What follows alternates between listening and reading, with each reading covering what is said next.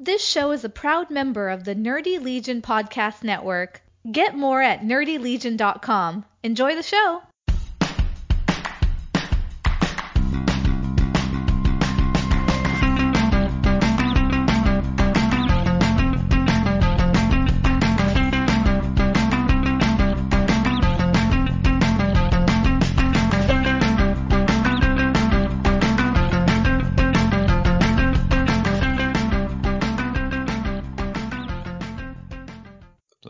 Go. Yeah, but I'm looking and uh oh.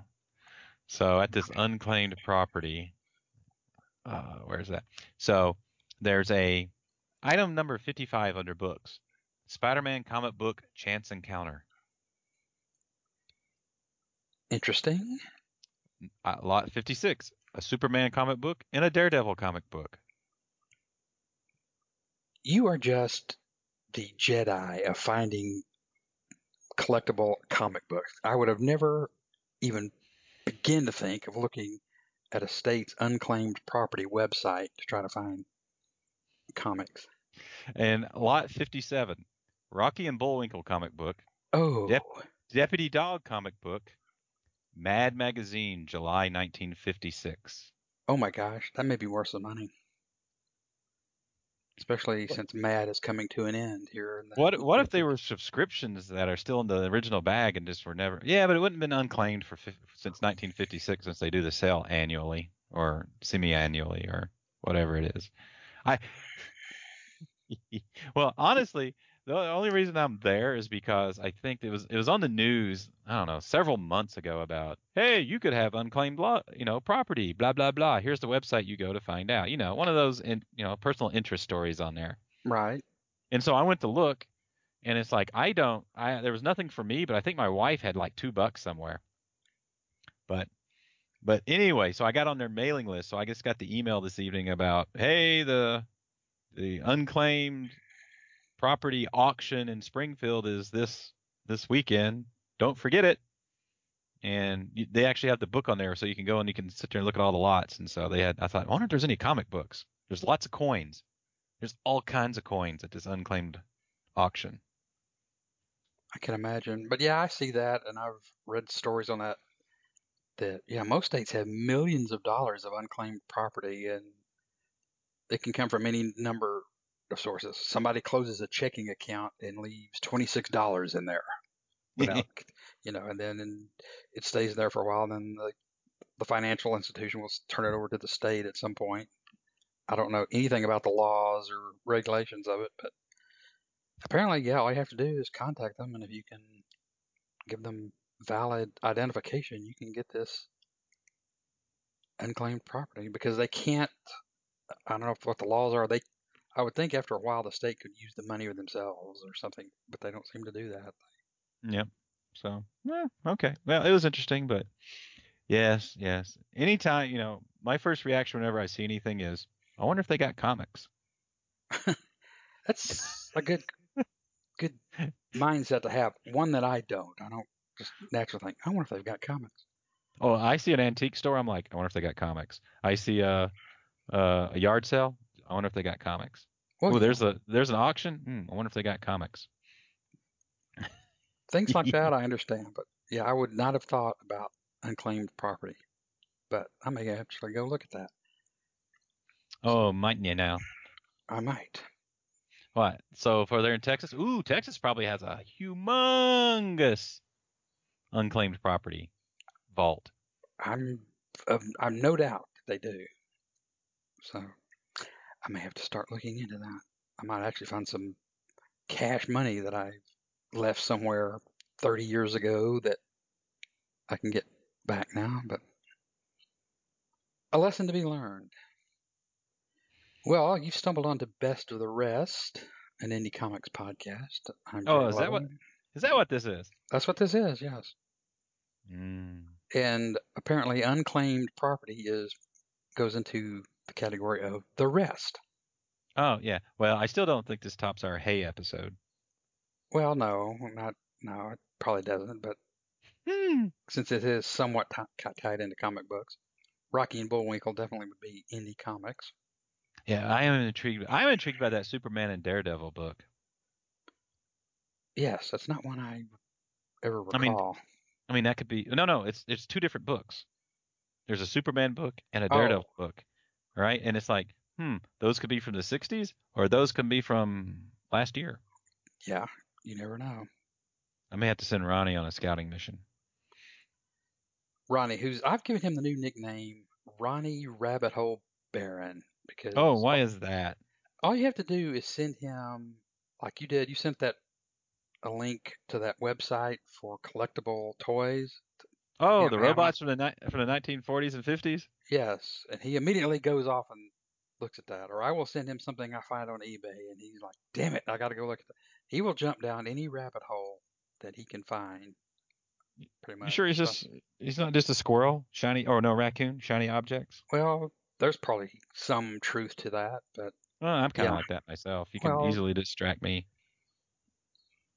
we all are to some degree. But he seems to be especially vulnerable. I had a couple things I wanted to talk about starting off with tonight, if you will indulge me. All right, let's indulge. And and this is going to be totally off the cuff because I have no idea what you want to be indulged in. No, I know, because I haven't told you. This actually got started on an episode of the Bat Pod a couple of episodes Da-da-da. back, where Bill, Martin, and I got a little off the topic, and we're talking about comic book reviews, particularly ones that are written on websites, um, blogs, and that type of thing. Mhm. And I just mentioned off the cuff that I had written for a blog for a time until I got disillusioned with it. But and then I said made the comment that I wasn't about to go off and tell the story; it would get us off track. Well, our good friend Nick Wetmore from the Nerdy Legion podcast tweeted about it and said, maybe Jay would like to talk about this on Best of the Rest sometime. So, I would like to do this for Nick, and it does tie into indie comics because most of the reviews I wrote for that blog were for indie comics. So this starts in 2016. Okay.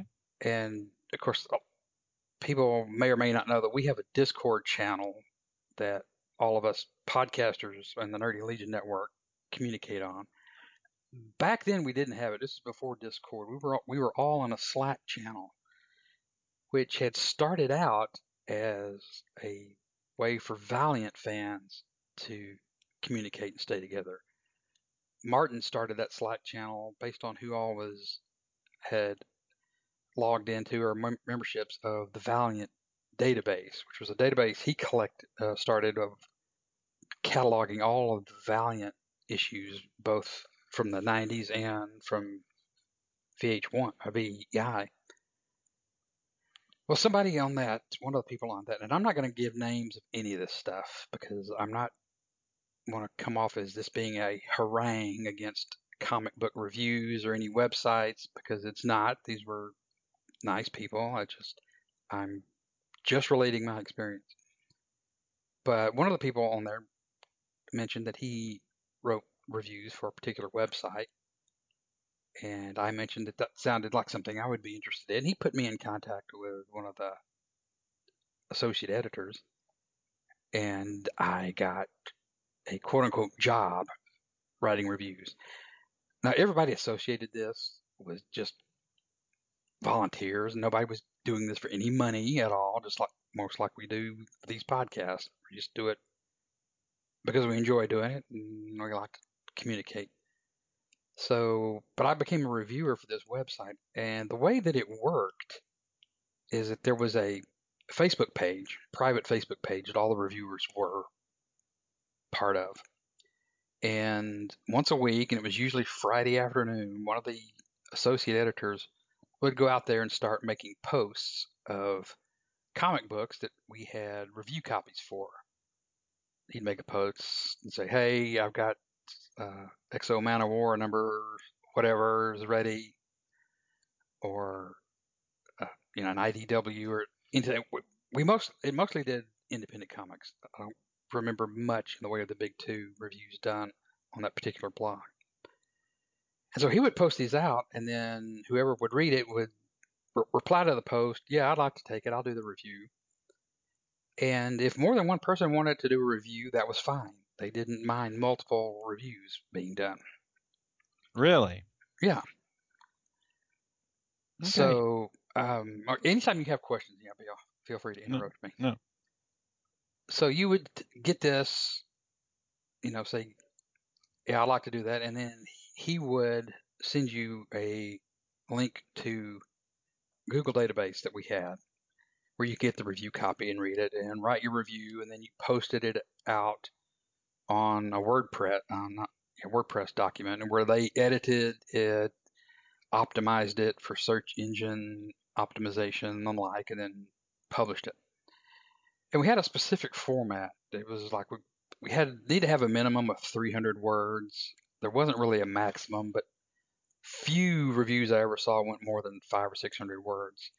And essentially, the structure was you needed at least three paragraphs an introductory paragraph where you kind of talked about the book, then a paragraph where you reviewed the writing, third paragraph where you reviewed the art, and then you could write a conclusion.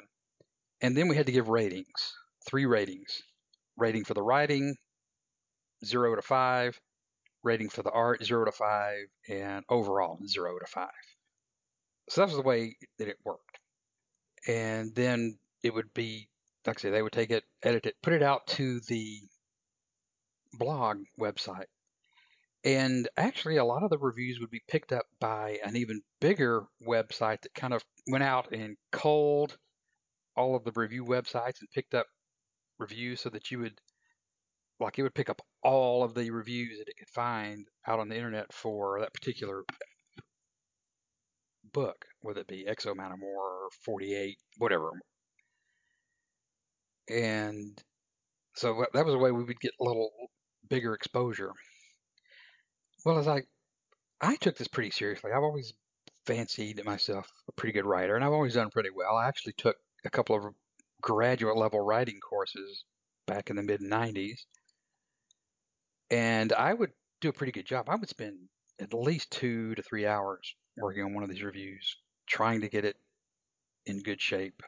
And it, but I, as I, the weeks and then months rolled on, I started noticing a couple of things. Number, first thing I noticed was that there were certain people that only wanted to review certain books. Like there were reviewers, they only wanted to review Valiant books. So there were others that only wanted to review IDW books, and that's okay. That's, you know, like I said, none of us were being paid for this. But a lot of the books from some of the smaller press, a lot of these would go unclaimed and nobody ever write a review on them. I was one of the few that would go out and pick up something I had never even heard of or wasn't even aware of or didn't even seem particularly interested in. I thought that was kind of my job as a reviewer to not just get the stuff that I wanted, like enjoyed reading. That was the first thing I noticed. The second thing I noticed was that a lot of the people that would sing out saying I would like to review this book, we'd never see a review from them. They'd never publish anything. Every few months, usually about every four or five months, one of the associate editors would come out and say, "Look, if you're not going to write reviews, we need to you need to let us know. We'll put you on inactive or delete you from our roster, however we want wanted to do that." And kind of the I I was looking at it a little bit cynically. I'm thinking, you know, maybe some of these people are just doing this or to get review copies, advanced copies of the, the books. Also, I kind of started looking at this structure and I thought, well, this is kind of a limited structure of what we had to do. You know, we had to follow specific guidelines, a paragraph about the writing, a paragraph about the art, all these ratings. And it's very difficult to write a good comic book review. I don't think any of the ones I wrote were particularly insightful or good because you just can't do it if you've got a very rigid format. And writing a comic book review is a damn difficult thing to do, and there, I think there are very few that are done very well. That's not anybody's fault in particular. I think it's just like some of these web, these blog sites put a structure on there that keeps you from being as creative as you would like to be. Um, so I started getting kind of disillusioned with that, and then I I began to also notice that very few comments were made about any of these reviews. Usually, people will get out there and say, "Oh, great job! You did. I really agree with this," or they'll take they'll challenge you and say, "You're full of it. I don't agree with this whatsoever." And I really started to believe that very few people were actually reading these damn things. I think mm, a big number of people were just going out there to look at the ratings to see if they wanted to buy it or not. Oh, wow, this has got a 4.5. And that was another thing I noticed. That seems like nearly every rating people were putting out there were fours, four and a halves, sometimes fives. And I would think this can't be true. Not every comic book out there is a four or a four and a half. Even the best writers stumble every once in a while. Mm-hmm. And so, and I think part of that was due to the fact that a lot of these people were only reviewing the books from the publishers they liked, and that they had kind of a an inherent bias for that particular publisher. You know, somebody liked Van. So they weren't getting book. they weren't getting out of yeah they weren't getting out of their wheelhouse what they liked. You know, trying something new. Right. Just the and it, you got to cleanse the palate every once in a while. Right, and that's what I would do. But it seemed like that's not what most of the people were doing. And again, I don't really fault anybody. Everybody was just doing this voluntarily. They weren't getting paid. So, but still, I just became really disillusioned to saying that we're really, these reviews are not very indicative of what these books are really like. Are they really this good? Or are they not this good? It's just sort of a lot of people's opinions. Yeah. So so I know just for a tangent on that. What makes a good book to you? I mean, you were saying reviews of comic books are difficult, and I can see that because you got 32. It's usually part of a story. So how do you review a part of a story? Well, that's part of the challenge, and that's why I think there's very, very few reviewers out there who can do it well. Uh, so does me, that what, mean does that mean it's easier to review a trade paperback? I don't know if that's necessarily true. I mean, I, I reviewed one entire, it was in a full graphic novel that, you know, I thought was easier to review because I had 160, 70 pages of artwork and narration to go by and a full story mm-hmm. front, middle, and end, beginning, middle, and end. So, yeah, in that sense, it was easier to do. But it, again, you have to think about these reviews as really they're just opinions. That's all they are, or an opinion, one person's opinion.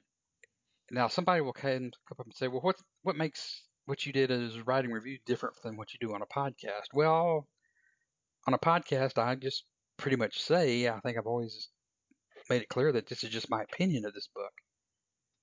And for me, what makes a good book uh, is the writing clear is it hard to follow? Does it if it's convoluted? Doesn't necessarily mean it's a bad book. And I wouldn't. I never really came out and said in any review that I ever did that the writing was bad or the art was bad. I would say if I had problems following it. I would say if the art was unappealing to me, and I would try to give a description of the art, which is something else I noticed not many people did. Nobody ever tried to clarify it because there's very, very few good words. People will say things like, "Oh, it's cartoony," or "It's sketchy," or "It's photorealistic." and okay, that you can kind of get an idea of what they're talking about, but the what one person's idea of what's cartoony is maybe completely different from what somebody else's idea of cartoony is. They would, the publisher uh, on this, this, and the editors would usually put a page or two of an example so you get to see what the art looked like. But I never came right out and said, you know, this is bad art, this is bad writing, this is a bad book. I would I would give it as my opinion. I thought, you know, this didn't appeal to me for some reason, and here's why it didn't appeal to me.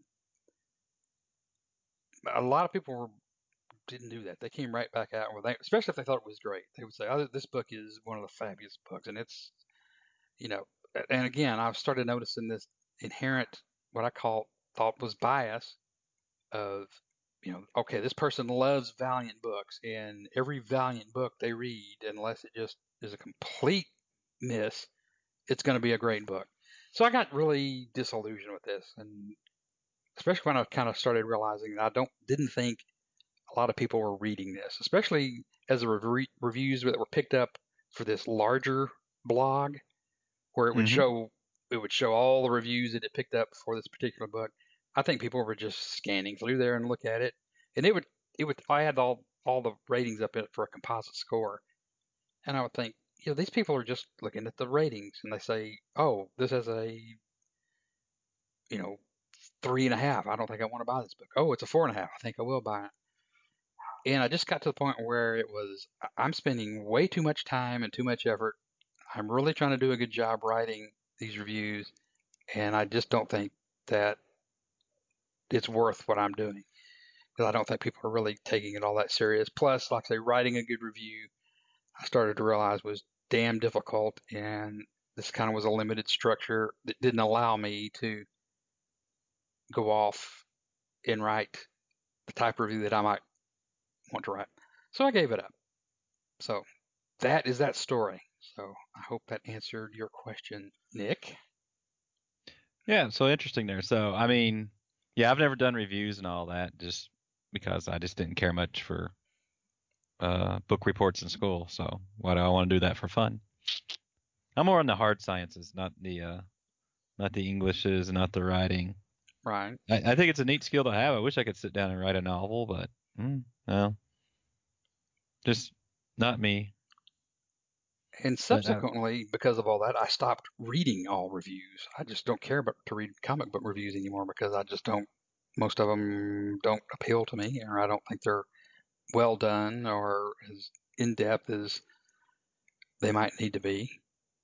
Again, I'm not trying to because I'm saying I, none of the reviews I wrote, I think now was a good review or or really well, particularly well done because I was locked into a structure. So, what makes a good review? it would have to be, I think, a good review would have to be much longer than 350, 400 words.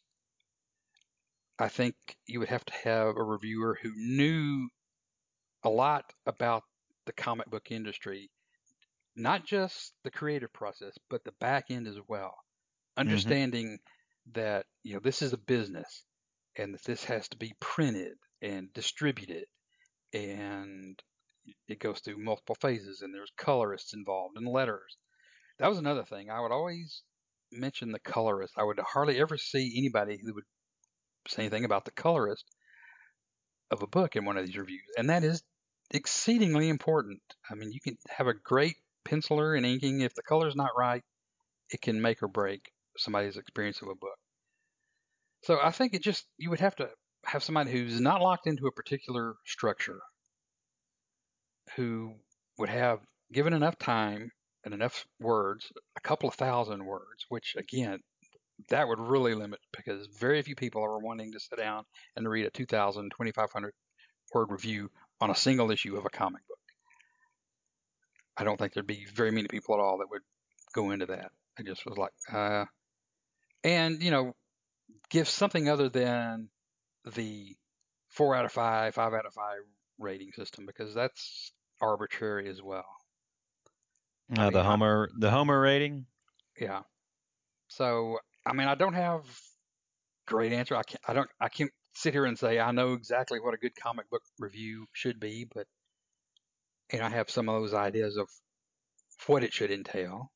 So There you go. So there. So you've you've stopped. So when you were reading reviews, what were some of the sites you were, or or do you even want to talk about that? What you, I I don't want what to. you were reading? I don't want to put out any names because I don't want to come off like sounding like I'm bashing or haranguing anyone because you know they were these were good people. I didn't dislike any of them. They were doing really think they were doing a, a good job. I don't want to I don't want to come out for or against any particular site because Yeah, I guess the only thing I read about on comic books now is the previews, so I can know what I'm going to order for the next month. Right. I've, I've I've not got that check all box that some people do. Yeah. No, I definitely read the previews, and I even read, but I read that, you know, with a bit of a skeptical eye, knowing that this is written for um, really comic book shop owners. And I know people will tell me that publishers love comic book reviews. They, it really helps them out. Well, yeah, it, does, especially if you've got people who are uh, writing reviews that like that particular publisher or that particular series and are giving it high rates. I think they publishers think that reviews help their sales, and maybe they do. So Well, you know, it's kind of like no publicity, no, uh, no PR is, oh, bad PR is better than no PR. yeah, that's true. There's something to say about that. So So, you know, just get the name out there, get the exposure out there, just puts more eyeballs on it. yes. So, cool, cool. So, anything else come out of the Bat Pod that you want to pontificate on? No, nothing that. I have something else though I would like to talk about. All right, set that agenda. Well, if you, please, if you got anything to talk about, I just this is something else that came up. Oh, I- I, can talk about all kinds of stuff. Well, I'm but sure this will. This next subject, you will have some things to say about. I found out on eBay, just Mhm. looking around, a copy of it's called the unofficial Underground and New Wave Comics Price Guide. Huh? Comics spelled with a X. X X. So this is the Underground Comics and New Wave Comics, and this is this is the first edition of a book that was published in 1982, compiled by a man named Jay Kennedy, and it is he compiled as many of the underground comics as he could from the early 60s to 1982. So Yeah, it's all it's just an index of all the stuff Crumb did. Yes, it's similar. No, well, there's much more than Crumb. I, I guess the best way to think this is this is sort of the underground version of Overstreet? Overstreet. Yes, this is sort of the underground version of Overstreet. It's kind of Ooh, And and for a tangent on that, well, I'll let you finish, and then I've got a tangent I want to ask. okay. So I found this book, and I it was less than fifteen dollars with shipping. So I said I got to get this because I'm curious about the, looking at this. And it's a first edition of this book. It had a cover price of nine ninety five. Actually, it was put together um, in 1982 by Jay Kennedy. And know, I'm, I'm re- through this, and a lot of inter- interesting things here. First of all, it says this, this is a reference book; it's not a catalog. And talks about that the the addresses that he puts in here were the addresses at the time that these were published. That they may not necessarily be accurate. And if you're interested in ordering any of these comics from the publisher, write to them first and enclose a self-addressed stamped envelope, which took me back because in this electronic age, I'm trying to remember the last time I sent anybody a letter and included a self-addressed stamped envelope, and I cannot recall the last time I've done that. Anyway, the layout of this thing, the first about 50 pages are just a series of articles that talk about comics, underground comics, kind of how they came about, certain publishers like Educomics, which I didn't even know exist, uh, Kitchen Sink, Krupp Comics that I was aware of. So you get 50 pages of this. Really interesting stuff that kind of fills you in on about how underground comics came about and how they differed from mainstream comics. And the big difference was that these were mostly done by people out of their own houses, in their garage. They didn't go through any kind of a publishing. They were they did the writing themselves. They did the drawing themselves. They printed themselves. They mailed it out. There was not really a network. These didn't show up in comic book shops. They would show up in uh, head shops, and you know, people would write back and forth, write letters. You know, it became kind of a unofficial network. of back when we had the paper internet, which was letter writing. Um, Is that what you refer to it as? yes, the paper, paper internet, back when people used to send letters and write to each other. Uh, if you'd have said paper internet, I would have thought you would have talked about a library and everybody had their own internet. Well, town. that's that's another version. That's another aspect of the paper internet, I guess. you Ooh, and then you get into your Dewey Decimal System, and then one of those Dewey Decimal filing cabinets. Right. And there's an article on here about, uh, you know, grading, and they use the same grading scale and conservation. And they recommended Mylar. This is back in 1982. They were recommending Mylar, I think Not Mylites. This wasn't Mylites. The back cover of this, to get off on another tangent, is an advertisement for a company called Bill Cole Enterprises that uh, sold these products. One of them was called Time Lock, the world's first self-locking Mylar sleeve, Mhm. archival quality acid-free boxes. Bill Cole Enterprises in Wollaston, Massachusetts. And I actually went out and looked to see if this company was still in business because I've not heard about them. I found references up to about 2010. So they were they were still in business up to around 2010. After that, I don't find anything, so I don't think they're still in business. So E Gerber would be the place now where Justin and a lot of people ordered their um, Mylar things from. But that was pretty interesting. So then you get into the catalog itself, and I'll tell you right now, anybody that gets a copy of this book needs to invest in a magnifying glass as well. Oh, is it small print? Oh, the Or- print is like, I think what what's the standard default for like Word is ten points, Ten points or eleven? I don't ten know. points or eleven. A lot of this I would print, I would put two point, maybe even one point. It is just microscopic. So yeah, you've either got to get a magnifier, use a magnifier on your phone, or actually a magnifying glass to read it.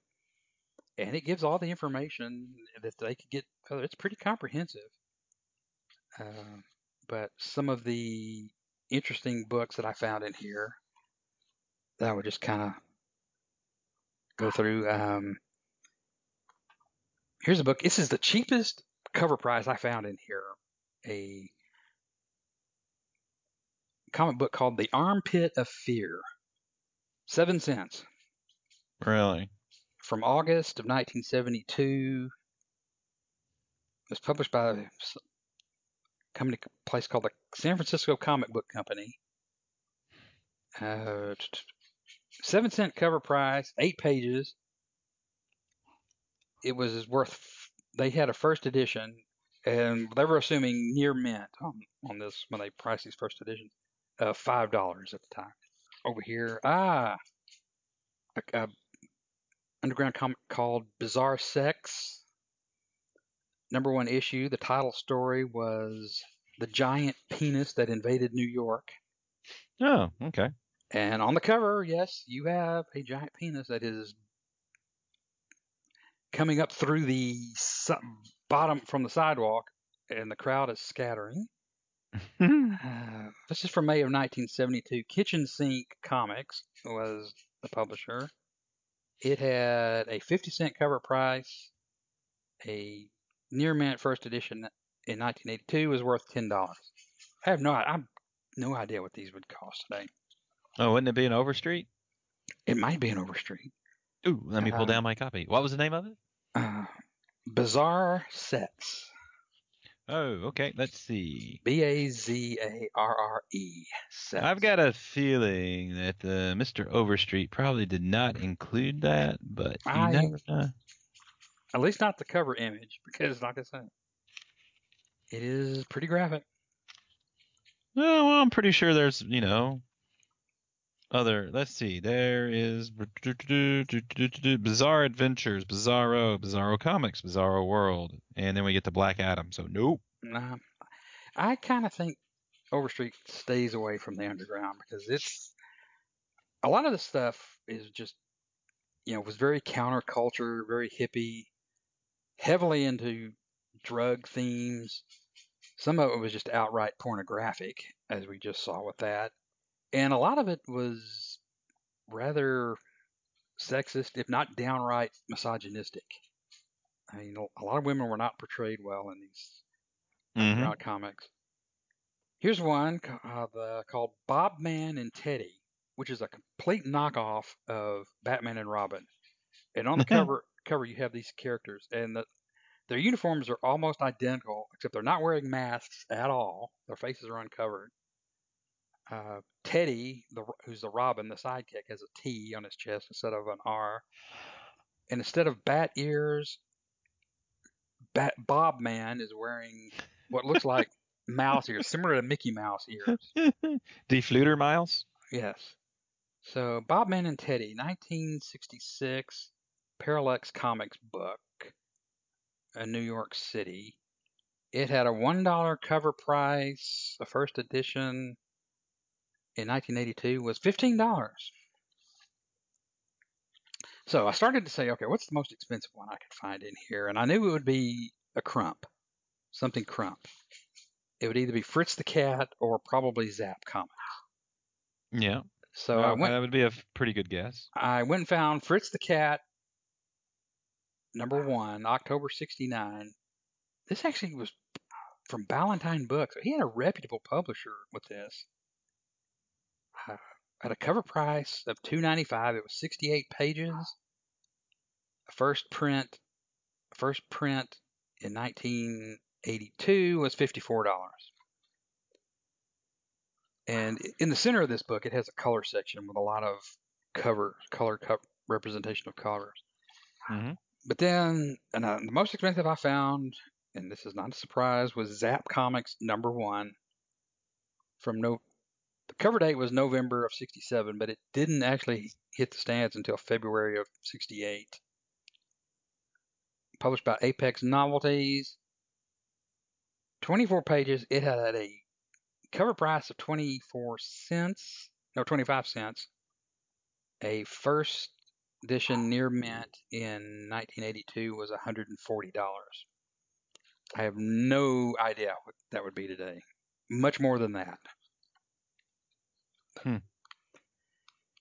Anyway, I, like I say, I paid 15 16 dollars. It's given me at least that much in entertainment and comedic returns. So Yeah.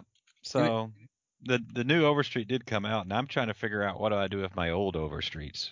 um, I don't know. Maybe somebody collects old Overstreets. Well, if somebody collects old Overstreets, I'll send them my last. let's see, I think I got one, two, three, four, five, six, the last seven years. Right.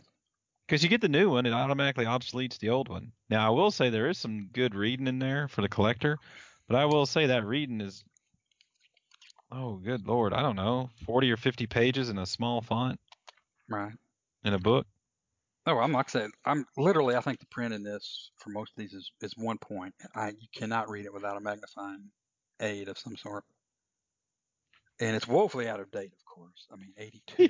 good grief. Well, I will say I do have a Overstreet price guide from 1976, issue number six. So Wow. I, I do have that that I'm not getting rid of. No, I would keep that for damn sure. Yeah. And so, would you like to know any prices from 1976? And I will say it's a nice Will Eisner cover with the the spirit on there. And uh, ooh, I'm looking at this and I see something that is totally non-PC. Wow, I had not noticed that until I just looked at this and I'm like, oh, wow, I didn't know they would do this in 1976. You'd be surprised. So But yeah, yeah. there you go. Give me uh, some examples of what things we're running for 76. Oh, do we want to do something random? Let's do something random. I'm going to randomly open it and see what's familiar on here. Ooh. All right. I am in the bees, and there's some Blackhawks. I know Blackhawks are uh, highly collectible. Uh, number issue number nine from 1944 in a mint condition because all back in 1976 you either had good, fine, or mint. Right. It's a hundred dollars for a mint copy of issue number nine from 1944. Wow.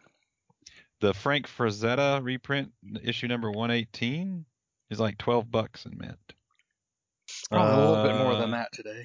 the first Killer Shark was eight dollars. Let's see what else is on here. Um, there's Black Magic, which was 1950. I wonder if it becomes Cool Cat. I have never heard of that. A Simon and Kirby story. Uh, issue one, a mint is 20 bucks. So you know what? There's not much here for much re- reference. Let's let's.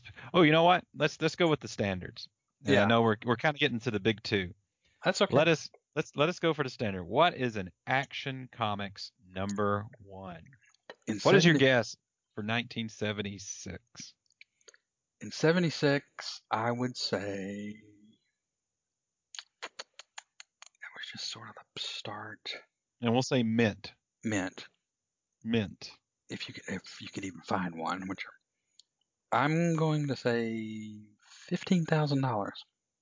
You could have got the price guide for an Action Comics number one from June of 1938 in 1976, $4,200. Damn, son of a bitch.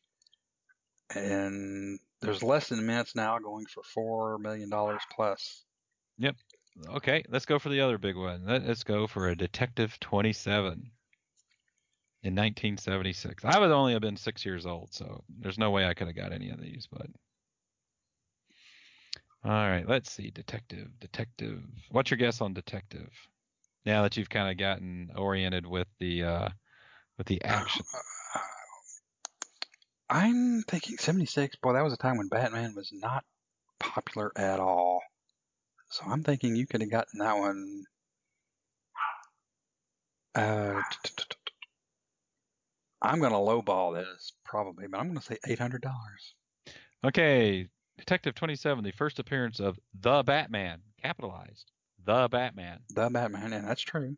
and Commissioner Gordon by Bob Kane, which we know that's not true.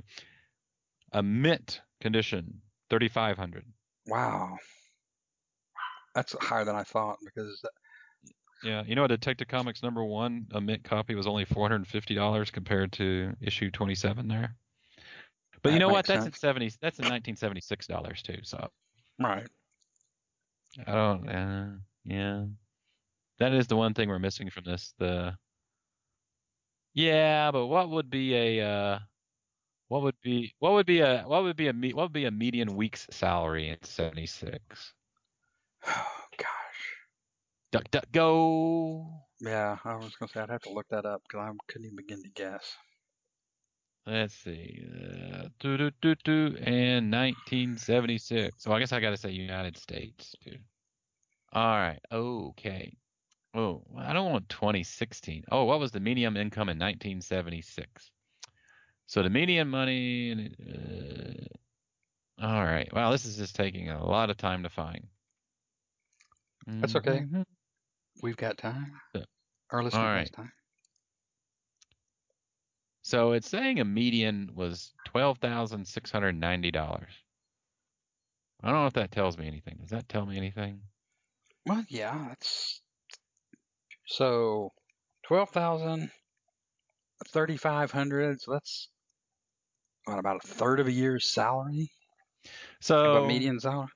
Maybe this is a better. So it's going to be Mar- uh, March of 1978. 18.2 percent of the United States out of the households had made twenty-five thousand dollars or more, and another another 27 percent of households had an income between 15,000 and 25,000. and then you had 16.5 percent of households had incomes under five thousand dollars. Right. So okay, if you take twenty five thousand dollars, so uh, Let's say yeah, twenty-five thousand dollars. twenty five thousand divided by thirty five hundred. That's about uh, one seventh. So of a year's income. All right. So, So, would you spend one seventh of your annual income now for uh, Detective 27? No, because a Detective Twenty Seven now is worth two million dollars, and I don't I don't make seven times. No, no, no, no, no, no. No, I asked it the other way. Would you Oh. spend if you could buy a Detective 27 for one seventh of your annual income? Would you do it? well, hell yes, I would do it. I'd find a way to finance it, but uh, yes, there's Definitely, I would do it. Yeah. Ooh, I just was uh, wandering around through here, and let's see. Here's a world's finest number one in mint condition from spring of 1941 was $300. We had the Batman, Superman, Crimson Avenger, Johnny Thunder, the King, Young Doctor Davis, Zatara, Lando, Man of Magic, Man of Magic, and Red, White, and oh, Red, White, and Blue begins. And you have the origin of Scarecrow. I wonder which Scarecrow that is. Don't know.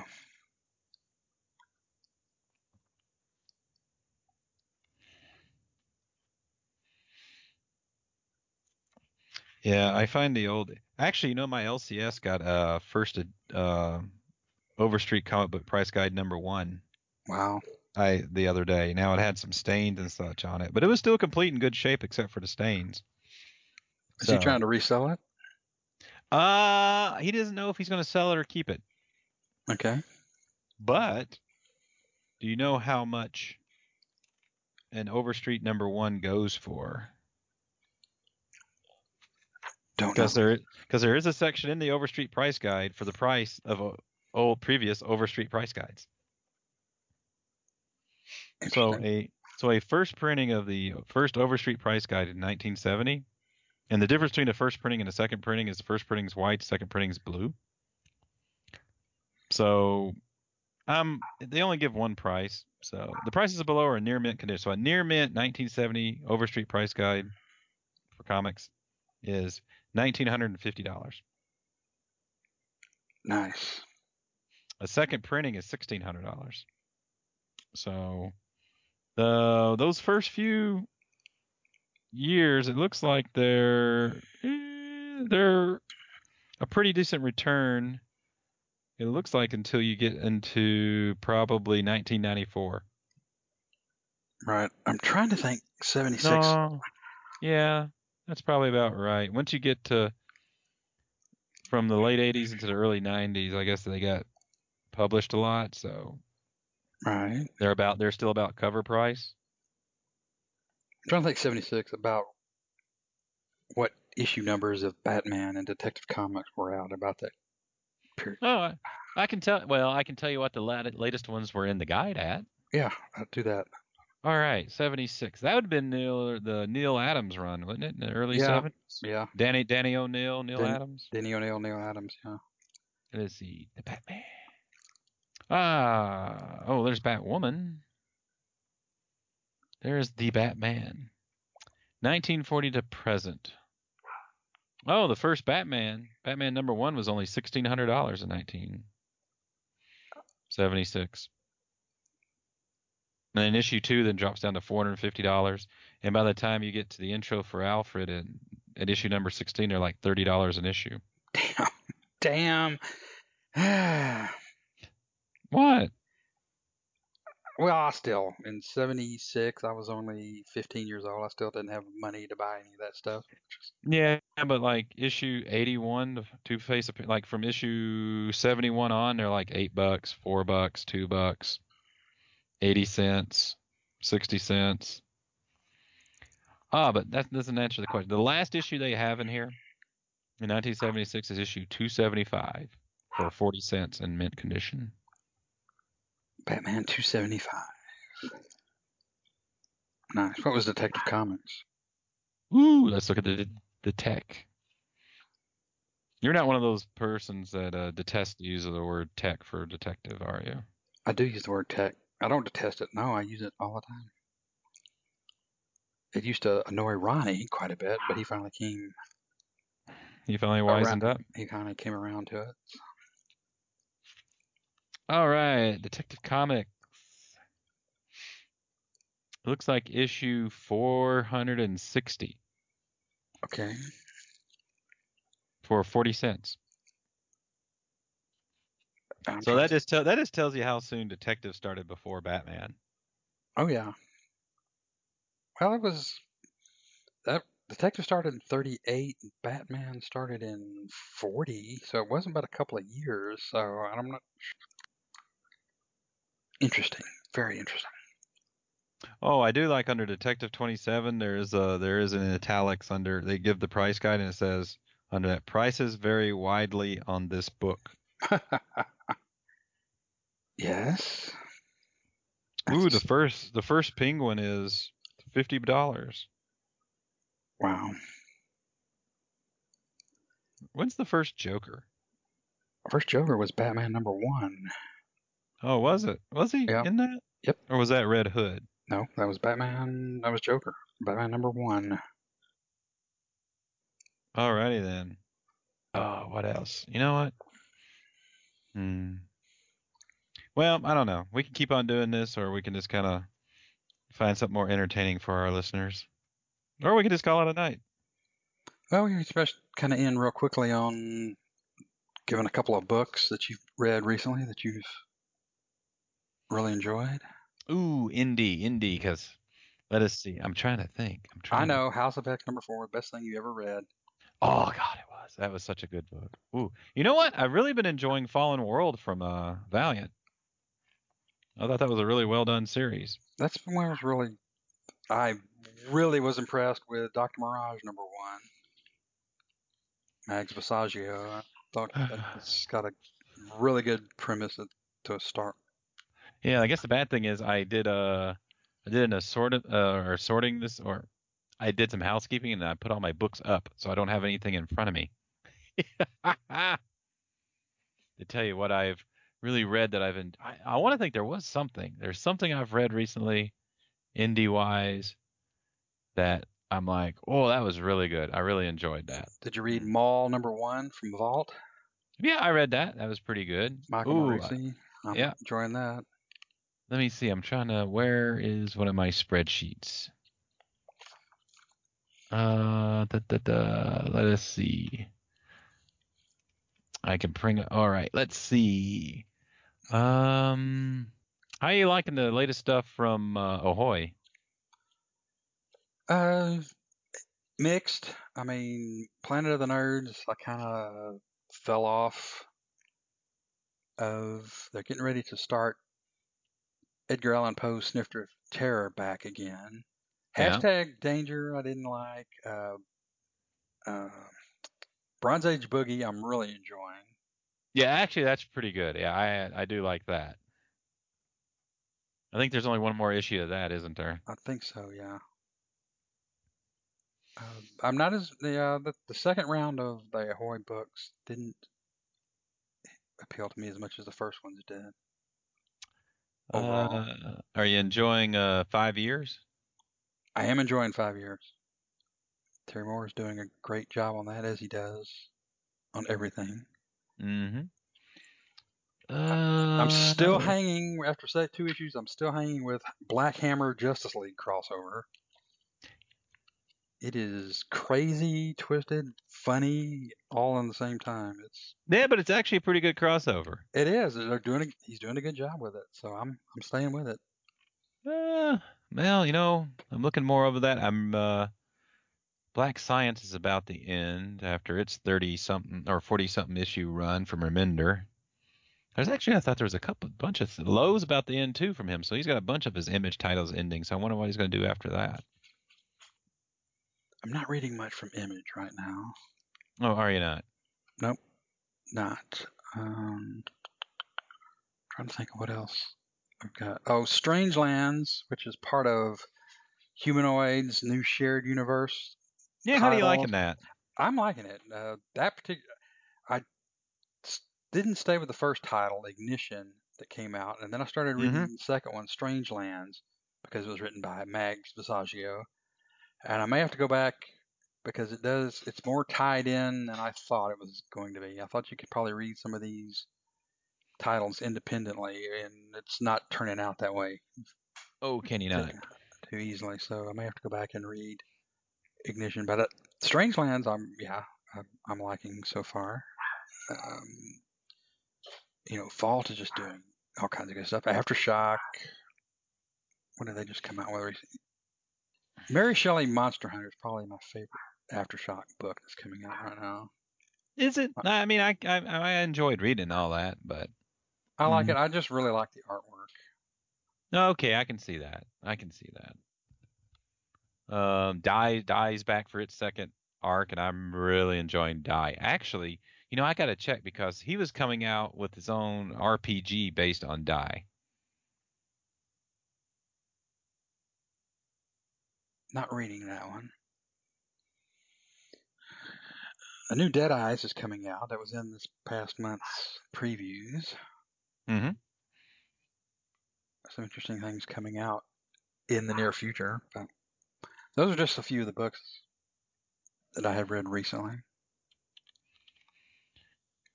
Uh, let's see. I'm trying to think. I mean, I'm still enjoying Robotech, but I kind of talk about that all the time, so I'm not going to go any more into that. Um, I mean, I'm, yeah, I mean, uh, I'm just really enjoying all the Vault stuff right now, honestly. Heathen, they had another couple issues of Heathen come out, which is pretty good. Um, really wish they'd finish the Savage Shores. Uh, Resonant was really good. I've got read two issues of that that have come out. Um, Sera and the Royal Stars. Yes. That's that's actually been pretty good. Of course, it seems a little more YA than I thought it was going to be, but eh, I, I- still like it. I tend to agree with that. Yes. So, yeah, yeah, I know there's some pretty good stuff out there. I'm trying to think if there's anything ex- coming out. I mean, I've gone through the latest issue of previews, and I was trying to think if there's something new coming out that I'm really excited about. But, you know, I think it's the end of the summer, getting into the fall. I think they're gearing up for the holiday releases and everything. I mean, hey, what do you think about those acetate covers from DC that they were advertising in the last one? I didn't order them. I just I didn't think they were worth the extra price and having to order them months ahead of the or a couple of months ahead of when you'd have to order the regular issue. I just passed on them. All right, yeah. My other question, other uh, that I had earlier was like, what do you do with uh, old Overstreets? Oh, and I did notice something else new in the new Overstreet. Did you know there was like a Victorian age of comics? Yes, they have a Victorian age now. So we had a Platinum age, I knew for a while, but I uh, maybe they had it the last one, but I noticed for the first time in this Overstreet that there's a Victorian age. Never heard of it. and let's see victorian age and then they give it there's a nice long article because i guess that's their justification for having a, a victorian age comic strips and the victorian age comic strips and books 1646 to 1900 origins of early american comic strips before the yellow kid Oh, okay. All right. Yeah. by robert lee beerbohm richard samuel west and richard d olson phd from 2019 Right. I Uh, yeah, that would make sense. The Victorian age. I really never have heard of it referred to as an age, but yeah, before the Yellow Kid was because the Yeah, Yellow I- Kid is usually considered one of the first modern comic strips. Yeah, I know, but I mean, this is like 1646 to 1900. We're complaining about like what the modern age going from like 1991 till now. You know, this thing's about I don't know 264 years for the Victorian age. Right. Yeah. that's a long. That's a long age. Yeah. So very interesting, very interesting. But you know, that's the thing. The the Overstreet Price Guide is not just a price guide. It's about a third of it is articles and you know research and other stuff into comics. Right. So there you be. Very good. Well, that's about all I had to talk about. So Okay. ready Well, to wrap it up. Yeah, let's wrap it up. Okay, it's been another episode of Best of the Rest. If you'd like to get in contact with us, you can tweet the show at BOTR Comics. You can reach me at Jay Forgets, I'm at Oot Inger. and we'll see you next time. Later.